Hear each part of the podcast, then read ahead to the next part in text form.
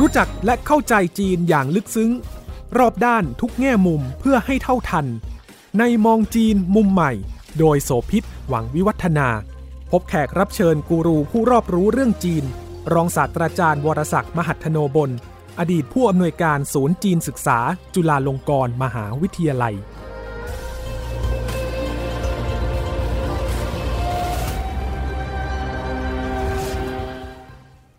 สวัสดีค่ะ ต้อนรับคุณผู้ฟังทุกท่านพบกับมองจีนมุมใหม่ทางไทย PBS Podcast นะคะ ดิฉันโสภิตค่ะ แล้ววันนี้เชิญท่านอาจารย์บรศักดิ์มหัทโนบลอดีตผู้อำนวยการศูนย์จีนศึกษา จุฬาลงกรณ์มหาวิทยาลัยได้มาคุยกันอีกครั้งหนึ่งนะคะ เรื่องราวที่จะทำให้คุณเข้าใจจีนอย่างลึกซึ้งในทุกแง่มุม แล้วก็มิติ โดยเฉพาะเรื่องของประเด็นทางสังคม วัฒนธรรม แล้วก็การเมืองการปกครองด้วย อาจารย์บรศักดิ์คะสวัสดีค่ะ สวัสดีครับ EP ที่แล้วเราพูดเริ่มต้นเพื่อทำความรู้จักจีนเก่ากับจีนใหม่ ที่ไม่เหมือนเดิมนะคะ มีส่วนร่วมบ้างบางอย่าง แตกต่างแล้วก็หลากหลายมากขึ้นนะคะ แต่ว่ารอบนี้เนี่ยเจาะลึกไปที่ประเด็นร้อน ตอนนี้กำลังอยู่ในกระแสทางโซเชียลมีเดียออนไลน์ในจีนนี่ถือเป็นข่าวใหญ่มาก เพราะไม่เพียงแต่ประชาชนชาวจีนที่ไปแบนต่อต้านแบรนด์ของสินค้าต่างประเทศ H&M แล้วก็พ่วง Nike Adidas ซึ่งถือว่าก็ได้รับความนิยมอย่างมาก ๆ ในจีนเนี่ยโดนแซงชั่นด้วยลุกลามไปถึงเรื่องของดาราศิลปินจีนหลายคนเลย เหตุก็คือว่า H&M เนี่ยได้กล่าวหาเรื่องของการที่บอกว่าจีนเนี่ยใช้แรงงานอย่างไม่ถูกต้องในพื้นที่อ่อนไหวคือซินเจียงอุยกู แล้วก็ประกาศบอกว่าเลิกใช้ฝ้ายจากที่นั่น เนื่องจากมีการบังคับใช้แรงงานในพื้นที่เข้ามาเกี่ยวข้องทำให้จีนโกรธการใช้แรงงานไม่ถูกต้องเนี่ยมันเป็นประเด็นที่แม้กระทั่งสหรัฐอเมริกาก็มีปัญหาอยู่ บนโซเชียลจีนก็ยังมีการเรียกร้องและต่อต้านด้วยการติดแฮชแท็กแค่ในจีนก็ใช้ฝ้ายจากซินเจียงไม่พอแล้วเนี่ยนะประชากรจีนมากกว่า 1,300 ล้านนะวันนี้เราก็เลยจะมาพูดถึงเรื่องนี้ค่ะว่า การที่รัฐบาลจีนจะใช้มาตรการควบคุมกำกับ แล้วก็จัดการกับพื้นที่การปกครองตนเองซินเจียงอุยกูร์ ซึ่งมีความแตกต่าง แต่ว่าในแง่ของประชากรในแง่ของพื้นที่เนี่ยนะคะซินเจียงอุยกูร์เนี่ยมีความโดดเด่นและเป็นเอกลักษณ์ค่ะ เป็นพื้นที่อยู่ทางที่ตะวันตกเฉียงเหนือของจีน ก็ถือว่าขนาดไซส์เนี่ยใหญ่ที่สุดในประเทศแล้วล่ะ มีพื้นที่กว่าล้าน6แสนตารางกิโลเมตร ก็1ใน 6 ของทั้งประเทศเนาะประชาชนโดยส่วนใหญ่มีผู้นับถือศาสนาอิสลาม ซึ่งแตกต่างจากจีนฮั่นแตกต่างจากจีนในภูมิภาคอื่น แล้วก็พื้นที่ก็ถือว่าก็ยังไม่ได้เรียกว่าร่ำรวยอุดมสมบูรณ์มากนัก แต่มีแร่ธาตุทรัพยากรเยอะ แต่ประชากรก็ยังค่อนข้างจะฐานะไม่ค่อยดีมากนัก ก็เป็นพื้นที่ของการพัฒนาที่ถูกรัฐบาลจีนเล็งมุ่งเป้าเอาไว้ แต่วันนี้เราจะมาพูดถึงเรื่องของการที่เป็นเขตปกครองตนเองอะซึ่งเป็นพื้นที่อ่อนไหว แล้วก็มีปัญหากันอยู่เนืองๆมีกลุ่มที่ไปตั้งตัวเองต่อต้านรัฐบาลจีนออกนอกประเทศหรืออื่นๆเนี่ยนะคะเราได้ยินข่าวคราวการปราบปรามการจราจนหรือการไม่ยอมรับรัฐบาลของจีนจากส่วนกลางอยู่เสมอ แต่รอบนี้ที่เป็นประเด็นขึ้นมา เพราะว่าข้อกล่าวหาว่ารัฐบาลจีนพยายามจะเปลี่ยนความคิดจับเอาชาวซินเจียงอุยกูร์เข้าค่ายกักกันไป ล้างสมองไปเปลี่ยนแปลงทัศนคติ นี่คือข้อกล่าวหาจากฝั่งตะวันตกเยอะแยะมากมาย แต่รอบล่าสุดนี้กลายเป็นว่าสินค้าไม่อาจถูกแยกออกจากการเมืองได้ H&M เนี่ยถูกแบนและผู้ที่เรียกว่าเป็นเจ้าของแพลตฟอร์มออนไลน์ใหญ่ ๆ บอกว่าจะถอดสินค้าตัวนี้ออก แล้ว Nike กับ Adidas ก็ถูกพ่วงไปด้วย ชาวจีนอินเทอร์เน็ตโพสต์กันหลายคนมากบอกจะหยุดซื้อ n i กี้จะสนับสนุนแบรนด์ท้องถิ่นไม่ว่าจะเป็นลีนิงหรือว่าอันท่าแทน แล้วก็มีการถึงขั้นแบบขับไล่ให้เอาแบรนด์ออกไปนอกประเทศเลย แล้วก็หุ้นของธุรกิจท้องถิ่นเนี่ยที่ถูกเอามาทดแทนก็กระเตื้องเพิ่มมากขึ้น มันมีความเคลื่อนไหวที่เป็นแรงกดดันใหญ่มาก ดิฉันเปิดด้วยข่าวนี้เพื่อจะชวนอาจารย์วรศักดิ์ได้คุยต่อว่า รัฐบาลจีนมองเรื่องปัญหาอ่อนไหว และการจัดการในซินเจียงอุยกูร์เนี่ยอย่างไร จีนรู้ว่าเรื่องของซินเจียงอุยกูร์อ่อนไหว บวกกับเรื่องของศาสนาอิสลาม ชาวมุสลิมซินเจียงอุยกูร์ก็แตกต่าง เขาจัดการยังไง ในอดีตที่ผ่านมา แล้วเขาใช้มาตรการแบบไหนที่เรียกว่าเกิดกระแสต่อต้านจากโลกตะวันตกอย่างมากมายคะอาจารย์ครับ เมื่อพูดถึงปัญหาซินเจียงอุยกูร์เนี่ยที่เป็นอยู่ในปัจจุบันนะฮะและเป็นที่มาของความขัดแย้งเนี่ยต้องย้อนหลังไปช่วงที่ประมาณสัก 30 กว่าปีก่อน ช่วงที่ก่อนจะเกิดเหตุการณ์นองเลือดที่เทียนันเหมินเมื่อปี พศ 2532 ในตอนนั้นเนี่ยถ้าใครไปติดตามข่าวการชุมนุมของนักศึกษาจีนที่จังหวัดเทียนนันเหมินเนี่ยจะมีข่าวแทรกขึ้นมาเล็กๆ อันหนึ่งก็คือ มีการชุมนุมประท้วงของชาวทิเบตด้วย พอหลังเหตุการณ์นองเลือดนั้นไปแล้วเนี่ยรัฐบาลจีนมีนโยบายใหม่ต่อพวกชนกลุ่มน้อยต่างๆ ในประเทศของตัวเองค่ะโจทย์สำคัญของรัฐบาลเนี่ยคิดว่าการที่ชนชาติทิเบตประท้วงในเวลานั้น เพราะความยากจน ในทางกลับกัน ถ้าหากว่าชนชาติเหล่านี้ ไม่เฉพาะทิเบตนะฮะ ชนชาติอะไรก็แล้วแต่ ถ้าหากว่ามีเศรษฐกิจที่ดี มีชีวิตความเป็นอยู่ที่ดี การประท้วงก็จะไม่เกิดขึ้น เมื่อตั้งโจทย์อย่างนี้แล้วคำถามต่อมาก็คือว่าแล้วจะทำยังไงให้เศรษฐกิจของพวกชนชาติพันธุ์ต่าง ๆ เหล่านี้มันดีขึ้นปรากฏว่าสิ่งที่รัฐบาลจีนทำก็คือว่ารณรงค์หรือส่งเสริม ให้ชาวจีนฮั่นเนี่ยเดินทางไปยังพื้นที่ปกครองตนเองที่ว่านี้ค่ะแล้วไปประกอบธุรกิจการค้า เพราะฉะนั้น ตั้งแต่นั้นมาเนี่ยก็มีชาวจีนค่อยๆ ทยอยไป ทั้งในซินเจียงอุยกู แล้วก็ในทิเบตรวมทั้งในมองโกเลียในอะไรก็แล้วแต่นะที่มีชนชาติพันธุ์เป็นประชากรส่วนใหญ่ ทีนี้พอไปทำการค้าการลงทุนแล้วเนี่ยถ้าเป็นการค้าการลงทุนโดยทั่ว ๆ ไป เช่น ไปเปิดห้างสรรพสินค้า หรืออะไรอย่างนี้มันก็ไม่เป็นไร เหมือนกับบ้านเราที่เราเห็น แต่ว่ามันมีธุรกิจบางประเภทอะซึ่งมันหลีกเลี่ยงไม่ได้ เพราะในเมืองใหญ่ ๆ ของจีนมันก็มี เช่น ธุรกิจที่เกี่ยวข้องกับอบายมุขอ่าอ่าอย่างเช่น มีบาร์มีผับร้านเหล้าสถานบันเทิงต่างๆเออแม้กระทั่งหญิงบริการ เพราะฉะนั้นถ้าหากว่าไอ้ธุรกิจประเภทนี้เข้าไปอยู่ในทิเบตหรือซินเจียงทิเบตนี้เข่งครัดในศาสนาพุทธนะครับซินเจียงอุยกูนั้นเขานับถือศาสนาอิสลาม นะครับอ่าซึ่งเหล้าแอลเหล้ากอฮอล์นี่ก็ใช่เป็นเรื่องต้องห้าม ใช่เป็นเรื่องต้องห้ามเลยอืมทีนี้พอไปอยู่แล้วเนี่ยเราก็ทราบดีนะครับว่ามนุษย์อะมันไม่ใช่หิน พอมีธุรกิจอย่างนี้มันก็เกิดความยั่วยวน มันก็เลยทำให้ชนชาติเหล่านี้จำนวนหนึ่งอะ โดยเฉพาะเยาวชน ก็หันไปเอ่อนิยมชมชอบกับไอ้ค่านิยมแบบอบายมุกอย่างนี้ ตรงนี้อะที่ทำให้เอ่อชนชั้นนำของคนเหล่านี้อะเขาไม่พอใจ เขาเห็นว่าไอ้การพัฒนาอย่างนี้อะมันไม่ใช่ละ มันขัดกับหลักศาสนาใช่มันไม่อาจยอมรับได้ ใช่ และประการต่อมาก็คืออะด้วยโจทย์อันเดียวกัน เป็นเพราะ ยากจนจึงได้ประท้วงนะครับ ฉะนั้นถ้าจะเข้าถึงแหล่งงานพวกนี้ของคนชนชาติเหล่านี้เนี่ยเพื่อให้เศรษฐกิจดีขึ้น คุณต้องรู้ภาษาจีนอืมเพราะฉะนั้นมันก็เลยมีความไม่พอใจเกิดขึ้นเมื่อรัฐบาลจีนเนี่ยไปลดชั่วโมงเรียนภาษาทิเบต หรือภาษาอุยกูร์ลงนะครับแล้วเอาภาษาจีนกลางมาแทนค่ะนะครับ อันนี้ ก็เป็นเหมือนกันมันก็เป็นตัวอย่างหนึ่งที่มันเป็นปัญหาดินพอกหางหมู สะสมมาเรื่อยๆนะครับ จนกระทั่งมาถึงจุดหัวเลี้ยวหัวต่อ ก็คือเหตุการณ์ที่ไม่น่าจะเกิดขึ้นเลย ก็คือเมื่อปี 2009 เมื่อ 12 ปีก่อน เหตุการณ์นั้นสำคัญมากเลย เรื่องมันไม่ได้เริ่มต้นที่สินเจียงนะครับ มันเริ่มต้นที่มณฑลกวางตุ้ง หรือกวางตงเมื่อมีคนมือดีคนหนึ่งไปสร้างข่าวปลอมขึ้นมา ในว่าในไซต์งานแห่งหนึ่ง ในมณฑลกวางตุ้งนะครับเอ่อซึ่งมีคนงานทั้งชาวจีนฮั่นและชาวอุยกูร์อุยกูร์นี้คือมาจากซินเจียงค่ะนะครับคนงานเหล่านี้เขาจะแบ่งไซต์งานและที่พักอะแยกกัน เพราะว่าอุยกูร์เขานับถือศาสนาอิสลาม เขาก็ให้คนจีนอยู่อีกไซต์งานหนึ่งอืมนะครับแล้วคนอุยกูร์อยู่อีกไซต์งานหนึ่งก็ข้างละหลายร้อยคน ปรากฏว่ามือดีที่ไปโพสต์ไอ้ข้อความลงไปข่าวปลอมอะบอกว่า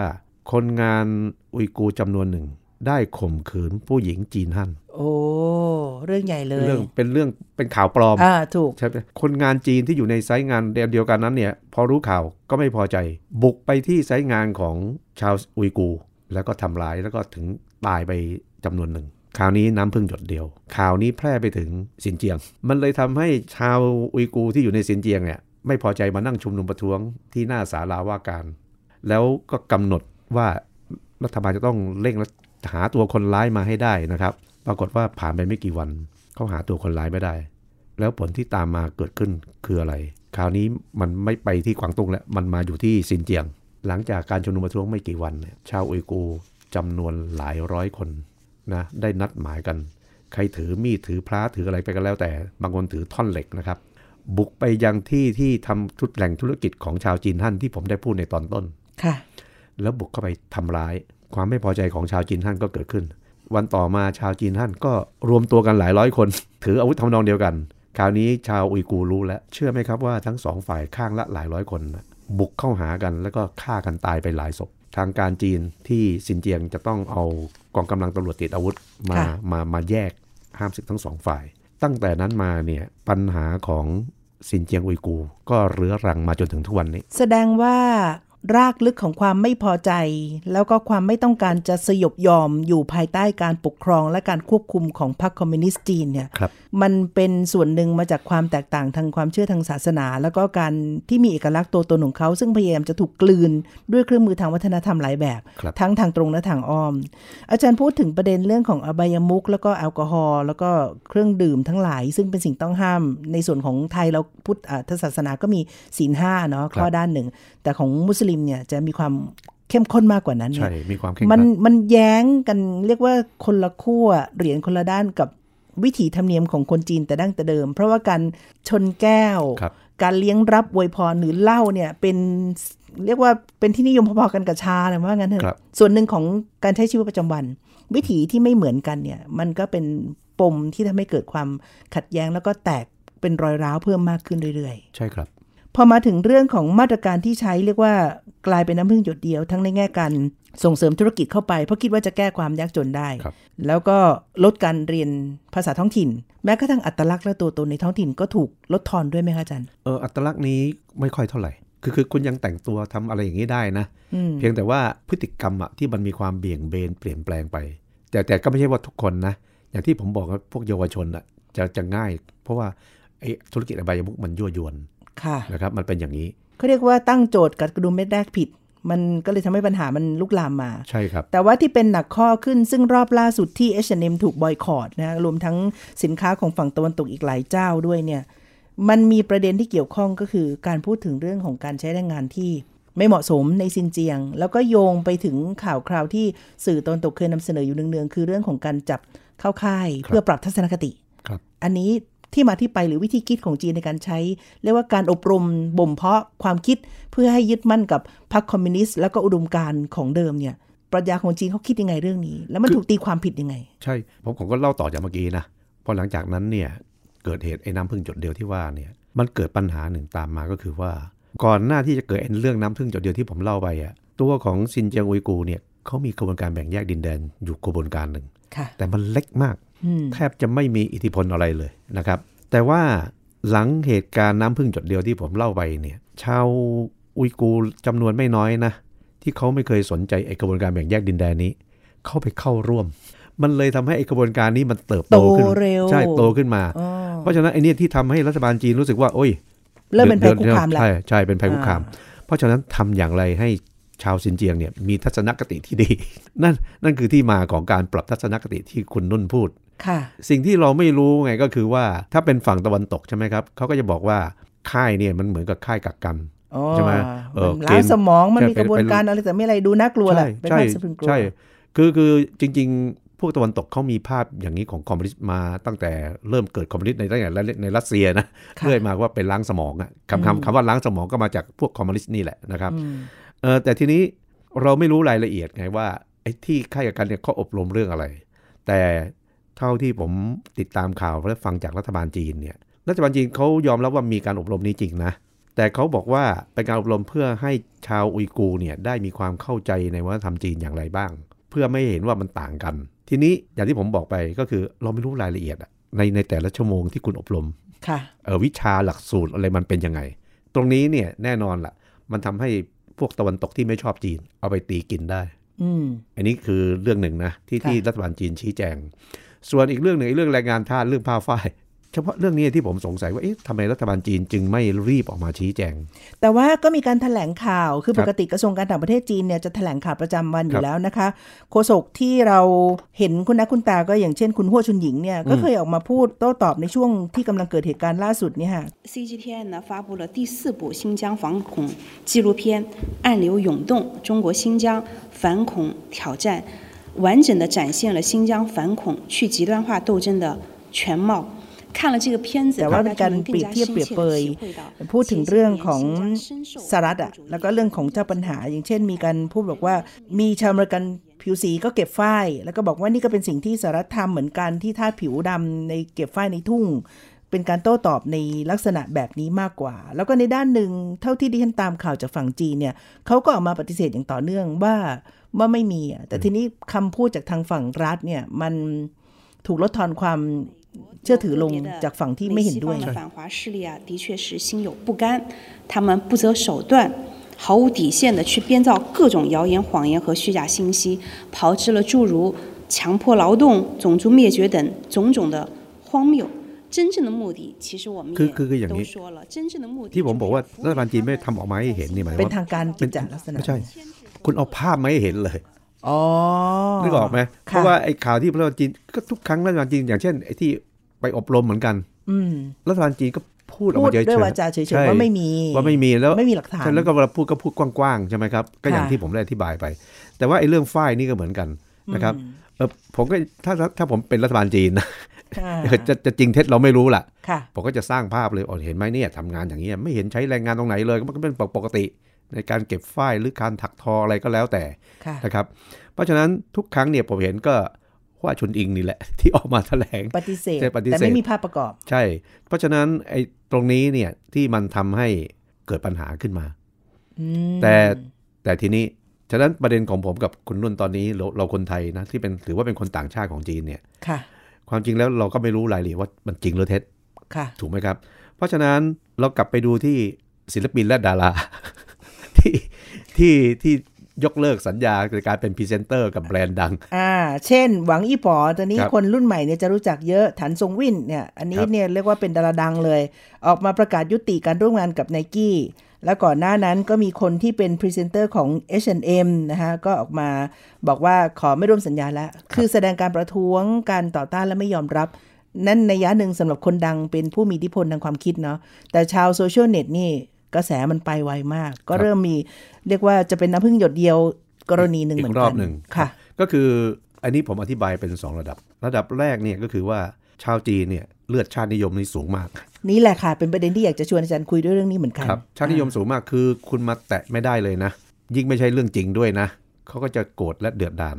อันนี้ระดับหนึ่งอันนี้เราเข้าใจได้นะครับแต่อีกระดับหนึ่งเนี่ยก็คือที่ผมหมายถึงพวกดารานักแสดงหรือศิลปินที่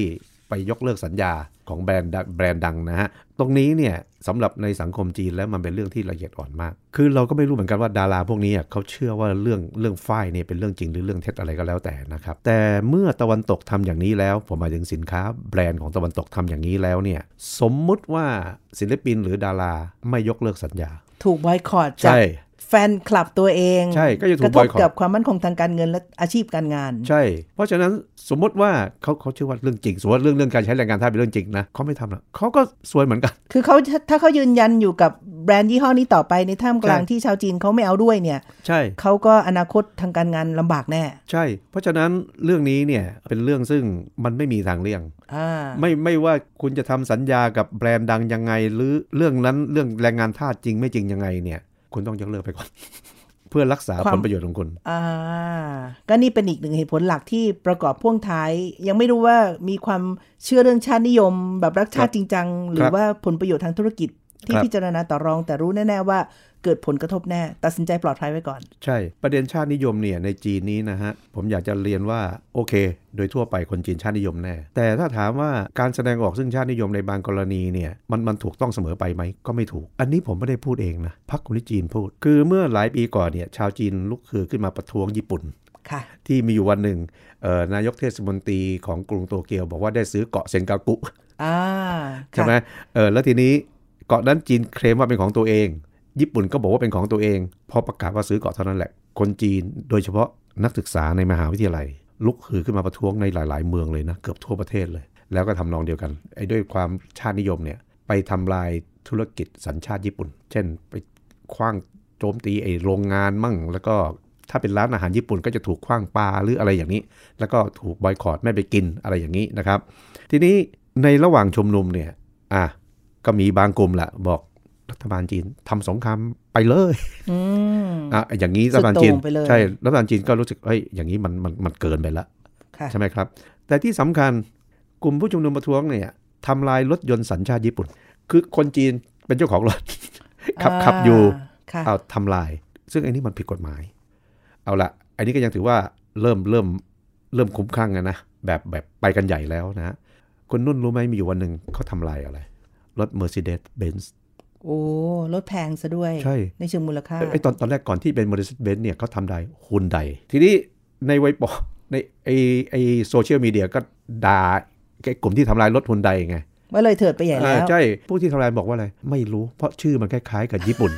แล้วอยู่มาวันต่อมาไปทำลาย Mercedes-Benz คราวนี้ก็ยิ่งโดนด่าใหญ่ไอ้พวกที่ทำลายบอกว่าอะไรวะไม่รู้อะเพราะครั้งหนึ่งเยอรมนีเนี่ยเคยก่อสงครามโลกครั้งที่สองสมัยฮิตเลอร์ก็ต้องทำลายเหมือนกัน ตรงนี้นี่แหละมันไม่ใช่ชาตินิยมแล้วมันคลั่งชาติ ซึ่งเป็นการทำที่ไม่เหมาะสม แล้วก็ใช่ไม่อาจจะยอมรับได้ในภาพใหญ่ด้วย ใช่แล้ว แล้วคุณเป็นนักศึกษาด้วย คุณไม่รู้หรือว่าคุณไทยหรือ Mercedes-Benz เนี่ยมันไม่เกี่ยวกัน คิดถึงกรณีอย่างของไทยเองเราก็เคยมียุคของการแบนสินค้าญี่ปุ่น แบนสินค้าสหรัฐเนี่ยไอ้ครับความเป็นชาตินิยมมันจะถูกปลุกเอามาใช้ในวาระโอกาสต่างใช่ๆอยู่เนืองๆมันไม่มีวันตาย แต่ใช่อยู่ตรงที่ว่ามันถูกเอามาใช้ด้วยความหมายไหน และเป้าหมายเพื่ออะไรใช่ไหมคะใช่ครับอืมนี่แหละคือปัญหาชาตินิยมของจีนนะค่ะฉะนั้นพอแสดงออกมาอย่างนี้ก็กลับไปที่ดารานักแสดงที่ผมบอกอะว่า ไม่ว่าคุณจะทำยังไงก็แล้วแต่ ถ้าคุณไม่ไปถอนตัวนี้นะ คุณตายลูกเดียว ก็เป็นเหตุที่เข้าใจได้ แต่ครับเรื่องแบบนี้เนี่ยมันจะลงเอยยังไงต่อ หรือว่าอาจารย์มีคำแนะนำไหมคะว่าในเชิงของการใช้มาตรการในการจัดการเนี่ยทั้งอธิบายและสร้างความเข้าใจในระดับนานาชาติ แล้วก็การใช้มาตรการที่ให้มันสอดคล้องกับพื้นที่ของการดูแลเขตปกครองพิเศษเนี่ยจีนควรทำไง เมื่อกี้ผมเริ่มต้นจากโจทย์ของจีน ที่มองว่าการที่ปากท้ส่องงชาวใช่ปากท้องคือส่งชาวจีนฮั่นไป เพราะคิดว่าคนอุยกูร์เนี่ยที่มาประท้วงนั้นเพราะยากจนค่ะแล้วก็เลยส่งไปอย่างนี้แต่ว่าคนอุยกูร์เขาก็แสดงให้เห็นว่าเฮ้ยเขาไม่พอใจนะที่คนจีนฮั่นเข้ามาอย่างนี้นะฮะมาคล้ายกับมากลืนอะไรอย่างเงี้ยเพราะฉะนั้นที่ตราบใดที่โจทย์มันเป็นอย่างนี้ แล้วตอนนี้ไอ้ขบวนการก่อการร้ายแบ่งแยกดินแดนของซินเจียงก็ขยายไซส์ตัวใหญ่โตขึ้นใช่ไหมแล้วช่วงหลายปีมานี้นะปฏิบัติการของเขารุนแรงมาก ที่รุนแรงแล้วผมรู้สึกว่าเป็นภาพที่โหดร้ายมากเลย ก็คือเออมีอยู่วันหนึ่งก็มีอุยกูร์อยู่คนเดียวนี่แหละ ถือมีดดาบอะไปที่สถานีรถไฟอะจำได้เหตุการณ์นี้ใหญ่โตมากโอ้โหฆ่าตายไปสิบกว่าศพอะค่ะกว่ากว่าจะโดนวิสามันมันมันมีแต่คืออันนี้มันแรงนะเมื่อเมื่อเปรียบเทียบกับทิเบตนะทิเบตนี้แรงอีกแบบหนึ่งคือพระลามะเผาตัวเองเผาตัวเองเอออย่างนี้ใช่ไหมเพราะฉะนั้นถ้าโจทย์มันเป็นอย่างนี้มันก็ยากที่จะโหนกลับคืนไป ผมกลับคิดว่า เมื่อย้อนดูประวัติศาสตร์ของจีนเนี่ยผมคิดว่าบางสมัยราชวงศ์บางราชวงศ์ของจีนอะกลับแก้ปัญหาได้ดี อย่างเช่น สมัยราชวงศ์ถัง เปิดรับนานาชาติเหมือนกับจีนเปิดประเทศตอนนี้ จะไม่มีลักษณะเข้าไปกลืนกลาย คือคือทำให้คนชนชาตินั้นชนชาติพันธุ์นั้นนั้นรู้สึกว่าตัวเองถูกกลืน เพราะฉะนั้นถ้ารัฐบาลจีนมีโจทย์อย่างนี้เนี่ยมันก็ทำให้เห็นไงว่าปัญหามันไม่จบ เพราะอาจารย์พูดเรื่องนี้ทำให้นึกต่อได้ว่า สิ่งที่ ยิ่งจีนคุมเข้มมากเท่าไหร่ ยิ่งบีบทำให้คนซินเจียงอุยกรูเนี่ยถูกอยู่ในกรอบมากขึ้น แล้วมันเป็นเหมือนน้ำร้อนรอวันระเบิดครับเพราะเข้าไปคุมในเรื่องของระบบการใช้เทคโนโลยีการสื่อสารครับมือโทรศัพท์มือถือของคนในพื้นที่ของซินเจียงอุยกูร์ช่วงปี 2013-2014 ที่ฉันได้เคยติดตามข่าวจากทางจีนเนี่ยคุมเข้มขนาดว่าใครมีมือถือก็ต้องไปลงทะเบียนที่สถานีตำรวจอะแล้วก็จะติดตามดักฟังคือตรวจสอบว่าคุณใช้เส้นทางการสื่อสารยังไง โดยเฉพาะช่วงที่ข่าวการก่อการร้ายหรือก่อก่อกวนเนี่ยหนักๆมากขึ้นครับแต่มาตรการหนึ่งที่ทางฝั่งจีนเขาใช้ด้วยก็คือว่าเขาเอาเศรษฐกิจนำเนี่ยค่ะไปพัฒนาในพื้นที่เนี่ยเช่น ให้สิทธิประโยชน์กับ 3 เจ้าโทรคมนาคมใหญ่เนี่ยไปลงทุนระบบ 5G ในพื้นที่ซินเจียงอุยกรู แล้วก็คุณก็ได้ส่วนคืนกลับมาเพิ่มขึ้นครับนั่นก็เป็นหนึ่งนะมาตรการที่ทำแต่ว่าการที่เขาไปผูกกับเจ้าทางด้านการสื่อสารแล้วคุมเรื่องการสื่อสารของคนในพื้นที่อะมันก็สร้างแรงกดดันอีกดอกหนึ่งครับทำให้คนรู้สึกเหมือนถูกจับจ้องมองตลอดเวลาใช่เพราะฉะนั้นมัน มันก็เป็นเรื่องที่น่าเสียดาย ถ้าถ้าหากว่าโจทย์อย่างนี้ แล้วก็ตีโจทย์ว่าเพ่อยากจนใช่ไหมจึงประท้วงเนี่ย ผมผมกลับคิดว่าในไหนๆจีนเนี่ยก็เปิดกว้างในเรื่องการให้นับถือศาสนาลัทธิของจีนก็กลับคืนมาอีกครั้งหนึ่งเนี่ย ผมคิดว่าถ้าเข้าใจตรงนี้อะผมก็ไม่แน่ใจนะว่ามันมันจะแก้ปัญหาได้ไหม เพราะว่าปัญหาของอุยกูร์นี้มันมาจากเรื่องของวัฒนธรรม ศาสนาศากับสวันาฒนธรรมครับศาสนาวัฒนธรรม โยงกลับมาถึงบ้านเราค่ะครับกรณีศึกษาแบบนี้เนี่ย รัฐบาลไทยรัฐไทย จัดการกับคนที่เห็นต่าง หรือคิดเชื่อต่าง อย่างพื้นที่ภาคใต้ ควรจะต้องใช้หลักแบบไหน เพื่อให้มันยุติและมันคลี่คลายไม่นำไปสู่ความขัดแย้ง มีตัวเลขเปรียบเทียบให้ได้ ตั้งแต่ปีคศ 1990 จนถึงปี 2005 ก็คิดเวลาเป็น 15 ปีเนาะ15 ปี การก่อการร้ายในซินเจียงเนี่ยนะครับ ได้ฆ่าชีวิตผู้คนไปนะ ประมาณ 900 คน นี่ตัวเลขผมว่าเก่ามากแล้วนะ แต่ว่าตัวเลขนี้น่าสนใจ ถ้าเปรียบเทียบเหตุการณ์สามจังหวัดชายแดนภาคใต้ที่เกิดขึ้นตั้งแต่ 2547 จนถึงทุกวันนี้อะผมไม่ได้อัปเดตตัวเลขปี 2 ปีมานี้นะ โดยเฉพาะปีที่แล้วมันมีโควิดอะไรด้วยเนี่ยไม่ต่ำกว่า 5,000 คนเออคุณนุ่นจะเห็นได้ว่าตัวเลขเนี่ยนะครับเออระยะเวลาประมาณ 10 ปีเศษๆแต่จำนวนตัวเลขของผู้เสียชีวิตเนี่ยหลายเท่าสูงมากกว่าในซินเจียงค่ะหลายเท่าพอเราเห็นตัวเลข ต่างกันอย่างนี้เราจะรู้สึกของเรามันไม่สบายใจแล้วเพราะตัวเลขเยอะ แต่จริง ๆ แล้วมันไม่ใช่นะ ตัวเลขของซินเจียงเนี่ยที่ผมบอกว่าไอปี 1990 ถึงปี 2005 เนี่ย มันไม่ใช่ปี 2009 ที่เกิดน้ำพึ่งหยดเดียวอ่านึกออกไหมครับ ค่ะ ทีนี้ปัญหาที่ผมเปรียบเทียบคืออะไรก็คือว่า หลังจากที่เกิดน้ำพึ่งหยดเดียวปี 2009 ตั้งแต่นั้นมาก็มีการฆ่ากันมาเรื่อยๆเนี่ยนะ แต่เป็นการฆ่ากันระหว่างบางทีชาวอุยกูร์กับชาวจีนฮั่นซึ่งเขาไม่พอใจกัน หมายความว่าไงก็คือ ประชาชนกับประชาชน เพียงแต่ต่างเชื้อชาติเท่านั้นเนี่ยที่มาฆ่ากัน ผมคิดว่าใครเป็นผู้ปกครองใครเป็นรัฐบาลนะล้วนไม่สบายใจ แต่สามหยดชายแดนภาคใต้เนี่ยนี่คือสิ่งที่ผู้ก่อการในสามจังหวัดภาคใต้พยายามทำแต่ไม่สำเร็จ คือต้องการเสี่ยมให้คนสามจังหวัดชายแดนเนี่ยมาฆ่ากัน แต่ไม่สำเร็จ เพราะว่าคนสองกลุ่มสองศาสนา คือพุทธกับอิสลามในสามจังหวัดชายแดนภาคใต้เขาอยู่กันมานานเป็นเพื่อนกัน ฉะนั้นจะสังเกตเลยนะว่ามันมีวิธีการเสี่ยมเช่น ยุคหนึ่งจำได้ไหมครับ กลุ่มผู้ก่อการนี่จะแต่งชุดทหารอืมแล้วไปฆ่าคนมุสลิม เพื่อให้ก็จะผิดใช่เพื่อให้เข้าใจผิด แต่ตอนหลังรัฐบาลก็มีหลักฐานว่าคนพวกนี้เขาแต่งกายเรียนแบบอย่างนี้เป็นต้นคือพยายามทำให้คนสองศาสนามาปะทะกัน แต่ว่าโชคดีที่ยังไม่ถึงขั้นนั้น อันนี้คือตัวเลขที่ผมเปรียบเทียบไม่เห็นนะว่าเออในกรณีไทยกับของจีนเนี่ยมันต่างกันอย่างไรค่ะครับ แต่ว่าท้ายที่สุดแล้วคำตอบน่าจะอยู่ตรงที่ว่าทำอย่างไรที่จะยอมรับ และก็เข้าใจในความแตกต่างหลากหลายครับแล้วก็เห็นตัวตนของอีกฝ่ายหนึ่งซึ่งไม่เหมือนกับเราก็ได้เนี่ย ตัวนี้จะเป็นคีย์สำคัญที่ทำให้นำไปสู่การอยู่ร่วมกันอย่างสงบแล้วก็สันติได้ใช่ครับนะคะ วันนี้มองจีนมุมใหม่ เราเปิดนำเรื่องของการจัดการ กับปัญหาในซินเจียงอุยกูของรัฐบาลจีนมาฉายแง่มุมไม่เห็นและเทียบกับบริบทของสังคมไทยด้วย เราสองคนต้องลาในช่วงท้ายแล้วนะคะ ท่านอาจารย์ วรศักดิ์มหัทธนบุญอดีตผู้อำนวยการศูนย์จีนศึกษาจากจุฬาลงกรณ์มหาวิทยาลัย และดิฉันโสภิต หวังวิวัฒนาค่ะ พบกันได้ใหม่ใน EP หน้าทุกช่องทาง ทั้ง Thai PBS Podcast แล้วก็แอปพลิเคชันในการฟังอื่น ๆ ด้วย เราสองคนลาแล้วนะคะ สวัสดีค่ะ สวัสดีครับ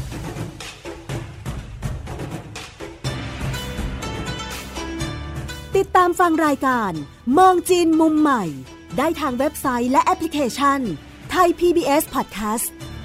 กดติดตามสื่อสังคมออนไลน์ ทั้ง Facebook Twitter Instagram และ YouTube ไทย PBS Podcast